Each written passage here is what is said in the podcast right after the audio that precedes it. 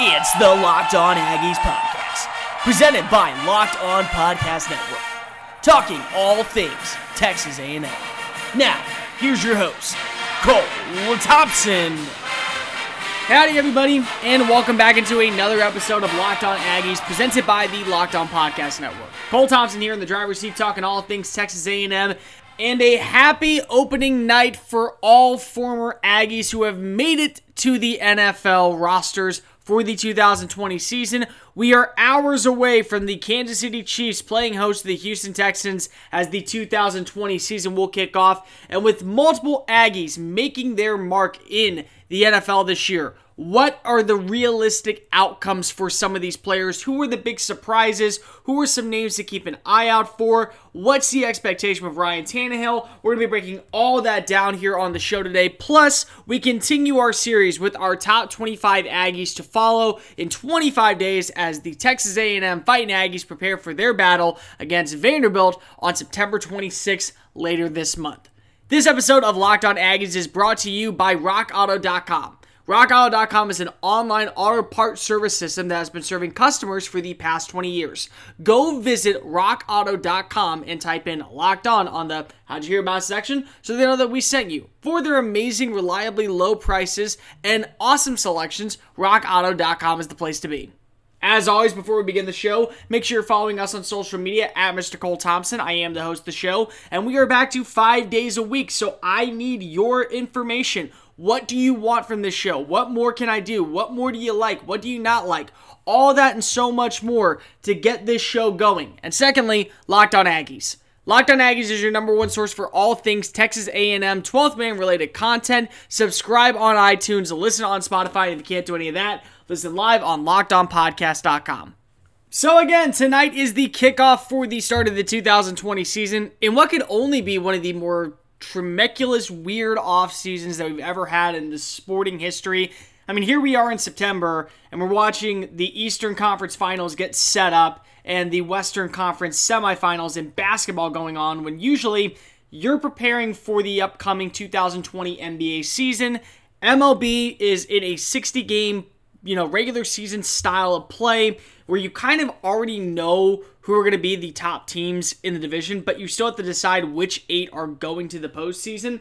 And college football is pushed back. You know, last week was supposed to be the opening weekend where Texas A&M was going to be taking on the likes of Abilene Christian, and instead, now we're waiting an extra two weeks before they will take on Vanderbilt in a 10-game conference-only season, which could either make or break the Aggies year. But the one consistency that we are having going at least into right now is the NFL season will kick off with their usual 17 week, 16 game schedule, bearing any changes to COVID 19 bearing any news about what is going on. A giant outbreak would have to be the only way we would see it get canceled. And with limited fans in a lot of different arenas, I don't see that happening. So this could be the start of normalcy for football, for the United States, for the world we live in, and, and more importantly, just, just for us in general, just to have a basic knowledge of what we can deal deal with what we can do, how we can function as a society. But for A&M, this is a big night because there will be three players out on the field representing the 12th man when the season kicks off. Uh, of course, you do have Armani Watts, who is a member of the 2019 Kansas City Chiefs roster that did make it and win Super Bowl 54 last year. The safety started four years in Aggieland, was a fourth round pick by the team in 2018. He's played a lot of nickel defense, he's played a lot in dime formations as that rotating kind of safety. Um, you know, he's 5'11, only limited last year to five game uh, five games as a rookie because he was put on injured reserve. Last year, he finished with 17 tackles and a sack on the year. He's expected to have his role increase now with Kendall Fuller leaving for Washington. Instead, he will likely be playing that nickel formation, kind of deep, middle tier, roaming safety kind of role alongside Juan Thornhill and Tyrann Mathieu. Now, you also have Ricky Seals Jones, who Everyone remembers Ricky Seals as a guy who was supposed to be the next big time wide receiver. Never really panned out, but when he got to the NFL, Bruce Arians and the staff up in Arizona said, you know what? Let's go ahead and put him as a tight end and see what he can do. And since he's been successful, you know, he started off as a rookie in 2017 with Arizona. He spent two years with the clubs before being claimed off waivers by the Browns last year. And then this past offseason, he was claimed off of waivers by the Chiefs. Now, he caught 14 passes for 229 yards and a career high four touchdowns with Cleveland. Um, that followed a second year in Arizona where he finished with 34 receptions, 343 yards, and a touchdown in his rookie year. That was followed by three touchdowns, 201 yards off 12 catches. So, again, this is a guy who brings a lot of versatility to an offense, an Eric Bieniemy system, that his six foot five frame will allow him to be effective in the red zone. I think that while Travis Kelce, who is a four time 1,000 yard receiving option at the tight end position, that's never happened before in the history of the NFL. Never. You never had a tight end almost lead your team consistently in the 1,000 yard mark. You have a good complement in a guy like Seals Jones. He's not going to bring a lot to the table in, I would say, um, you know, with blocking. I think that you know, even though his size would would benefit him probably as a blocker, he's more of a receiving option. He's a mismatch in the red zone, and he has the ability, and he's shown the ability that he can be effective as a scorer for your offense. So this is going to be a really nice game for him. Uh, it's going to be really interesting to see how he pans out this year in a new system. And finally, you got Cullen Gillaspia. The former 12th man himself finally made it on his way to the active roster last year with the Houston Texans as the team's final pick in the 2019 draft. This was a guy that Jimbo Fisher was very high on. And, and, the biggest thing of all is he played a linebacker, and then when Fisher got there, Gillaspia moved to fullback. That really only did dividends for his career because of it helped him get drafted by his hometown team. I mean, this is a Katy native who's now playing in Houston on a daily basis. And while he may not be effective on anything other than special teams and the red zone, he's a good blocker. He is great at leading a charge, and he's fast for a special teamer. So this is a guy who you can see play on the inside on kickoffs, get downfield, make tackles against Mecole Hardman, make tackles against I would say Tyreek Hill on special teams. He can play punt. He can play kickoff return. He can be a good blocker. He's great on the offensive uh, as an, as a six man blocking on the offensive line, especially if you're going to have you know a two. Uh, if instead of doing a two tight end set, you go one one tight end, one running back, and one H back, which would be Gillaspia's role.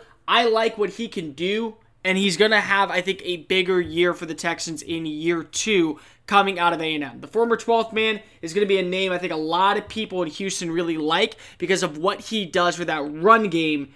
That includes David Johnson, Duke Johnson, both needing big time years in Houston after the recent trades that we've all seen. Speaking of trades, every once in a while I gotta trade in an auto part to make sure my car is running smoothly, but I sometimes don't really want to go ahead and pay for those service fees or those active fees for a mechanic to do something I can just do at home. That's why I like to use rockauto.com. RockAuto.com is an online auto parts service system that has been serving customers for the past 20 years. They have a variety of selections from everything you could want for, from tail lights to gas lamps to even steering wheels and tailgates. For me personally, I've used this to change out my oil. It's something very similar, something very simple I like to do. I had the oil shipped right to my house, got underneath the car, did it myself, got in, got out, saved half the price for me to go into an auto shop just to really pay for that service fee. Go visit rockauto.com and type in locked on on the how'd you hear about section so they know that we sent you. They have an amazingly low prices, an awesome variety of selections, and everything you could want for your auto part today. RockAuto.com is the place to be. Locked On Aggies, presented by the Locked On Podcast Network. Cole Thompson here in the driver's seat, talking all things Texas A&M. Guys, let me get your opinion on something. Do you love quality podcasts surrounding your favorite sports team? If so, why not listen to a Locked On podcast? The Locked On Podcast Network has over two dozen college football teams, plus every team covered in the NFL, NBA, MLB, NHL, and highlight information to get you geared up all throughout your fantasy sports season. Subscribe on iTunes, listen on Spotify, and if you can't do any of that, listen live on LockedOnPodcast.com.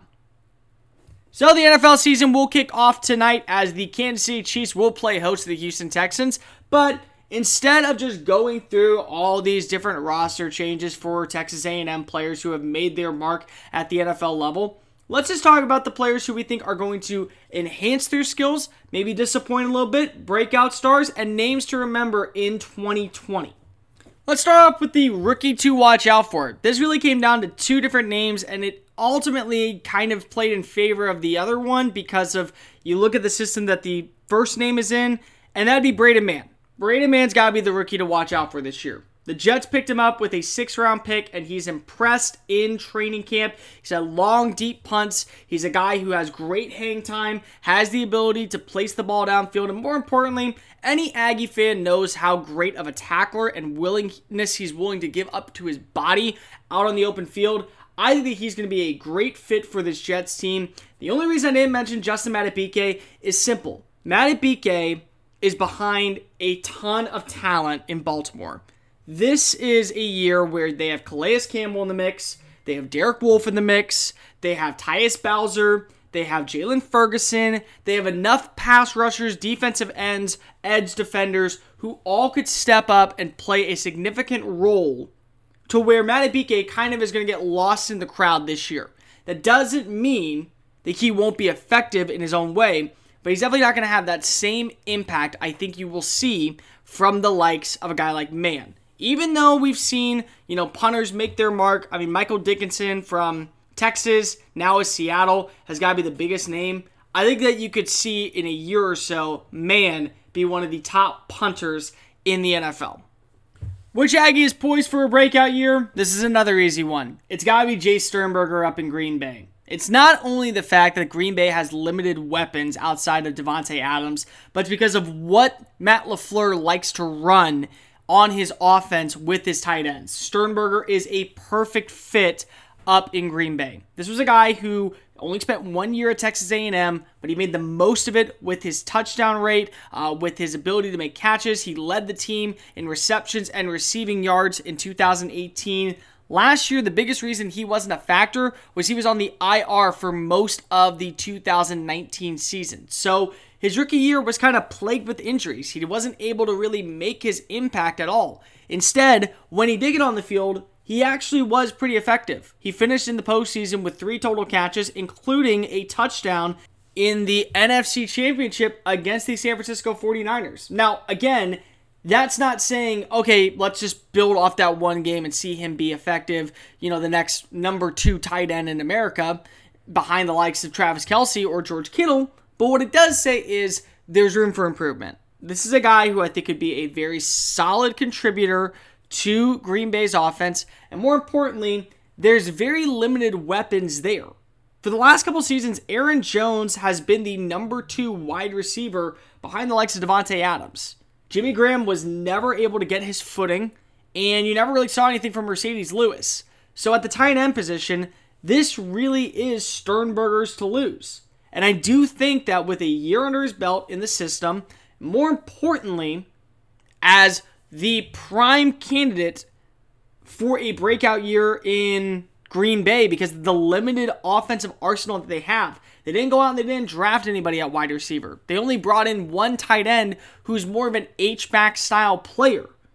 This is a year where even though I don't expect him to be top five tight ends in the NFL, I expect by midseason him to be picked up on waiver wires consistently because he does have good hands, he is a solid route runner, and more importantly, he can be effective in the red zone. That's exactly what the Packers need. That's exactly what Aaron Rodgers needs as a number two weapon. And for him, this could be a big time year for him to prove that he is worth every single second of being selected in the third round. All right, let's talk Mike Evans real fast because of again, this is a big time name, and this I will give Mike Evans the award for Mr. Consistency this year. I expect him to be the exact same target he was to begin his NFL career, now with a competent quarterback under center. This was a guy who was drafted seventh overall in 2014, a year before Jameis Winston even came into the mix, and all he did was win, win, win.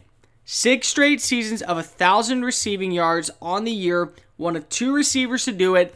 Now you have Tom Brady in the fold. The only question I have about him getting to seven is how much are the tight ends going to be targeted?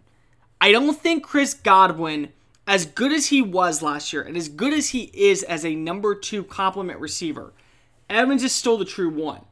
But with Brady coming in at 43 years old, is he just going to rely heavily on the tight ends like he did in New England? And they have three very talented tight ends in OJ Howard, Rob Gronkowski, and Cameron Brate. So is Evans going to be limited in his targets because of it? Now, of course, this upcoming week he could miss the game because of he is dealing with a hamstring injury and he hasn't been ruled inactive and he hasn't been ruled active yet. So either way it could happen. But you did see last year there was a stretch where he was the most dominant receiver in the NFL. And I expect it to be very similar going into this year because of when you see his production, even with talented targets around him, he still is the top man.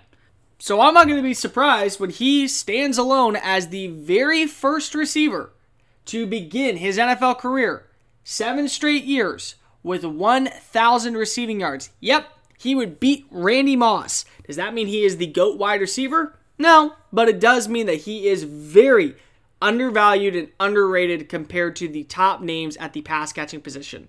All he does is catch balls, all he does is make an impact. I am very pleased with what I've seen from Mike Evans thus far, and I expect to have another big time year. All right, let's go Ryan Tannehill. Tannehill was the storyline last year. I mean, this was the comeback player of the year. This was a guy who everyone wrote off because of injuries, because of how he handled things in uh, in Adam Gase's offense, how the Dolphins were just willing to part ways with him, lickety split, and then he comes in in Week Five and he takes the Titans from the worst AFC team. This was a bad AFC team to a 7 and 3 finish, 9 and 7 on the year. They go ahead and they get into the postseason and they make it all the way to the AFC Championship game. He's rewarded with a brand new four year contract worth over $120 million. And he's now the clear cut favorite to be the starting quarterback in Tennessee. My only concern with Tannehill, it's not his play style. I think his play style works, especially for what Arthur Smith loves to run. Keep in mind, this was the highest QBR we have seen from a quarterback since 2013. Yeah, 12th man boy. He was the one who was able to set that record. Arthur Smith knows how to work with him. What I worry about is the offensive line. They lost one of their best pass protectors in Jack Conklin to free agency to the Cleveland Browns. They try to replace him with rookie Isaiah Wilson. Is he going to be able to make an immediate impact the way that a lot of people would? Because right now, I think the window's wide open in the AFC South for any team to claim victory over. I think that when you see what Houston's doing, you know what? I'm not really worried about Houston. When you look at Jacksonville, I'm definitely not worried about Jacksonville. And there's still holes in Indianapolis despite having a very solid offseason. Can this former Aggie play up to speed last year? Not be a comeback player of the year, but just a competent guy under center, a reliable starter. Because you look at that defense, they're going to get you enough wins. You look at the run game with Derrick Henry, he's going to do a lot of the work. Just be competent under center. If he can do that, I think Tannehill's in a very good spot to continue his career well past when people thought it was over. And of course, who's going to be the Aggies MVP? it's likely going to be someone who's going to be in the running for the actual MVP, and that's Myles Garrett. A lot of people want to talk about Myles Garrett for what happened on the field last year with Mason Rudolph. That is something you have to throw out the window right now. Don't worry about it. It's no longer an issue. It was handled by the team, and they're set. This is now a fresh start for Garrett. And off of his brand new extension, big time play extension, that he's earned. Gladly, he's earned. Can he live up to the hype? Can he stay on the field consistently for a total of 16 games? Because if so, this might be the league's top pass rusher for the next decade. A lot of people talk about Chandler Jones and what he's been able to do in the desert. I can tell you this much. What we've seen from Garrett thus far in his career is very Chandler Jones esque. And the consistency is going to be the biggest thing that keeps him in the league. Chandler Jones is the most underrated pass rusher in the NFL because he plays for the Arizona Cardinals. Well, as of now, the Cleveland Browns are going to have Myles Garrett play for them until 2024. So they have a long time with him to build up a very special career. And that's a very special 2017 draft class. So you look at all this, and I see Garrett coming out with a big time year. My prediction for him is to finish second in sacks with 17.5 on the year. I finish I, it's predicted to finish first in quarterback hits with 45, second in tackles for losses with 18 and a half, 55 tackles on the year, one interception, two, four, three forced fumbles, three pass deflections. He's going to be a heavy favorite to take home the defensive player of the year, and I won't be shocked if he's a heavy favorite to be in the MVP conversation when everything is said and done. As we said on every single podcast this week, and until A&M kicks off against the Commodores, we'll be featuring the top 25 names to watch for in the 2020 season for Texas A&M. We're already through the top 25. Who comes in at number 20? Don't go anywhere. We'll be explaining who in just a quick moment. Locked On Aggies, presented by the Locked On Podcast Network. Cole Thompson here in the driver's seat, talking all things Texas A&M. Guys, make sure you subscribe to the podcast on iTunes and Spotify. Make sure you're following us on social media at Mr. Cole Thompson and at Locked On Aggies.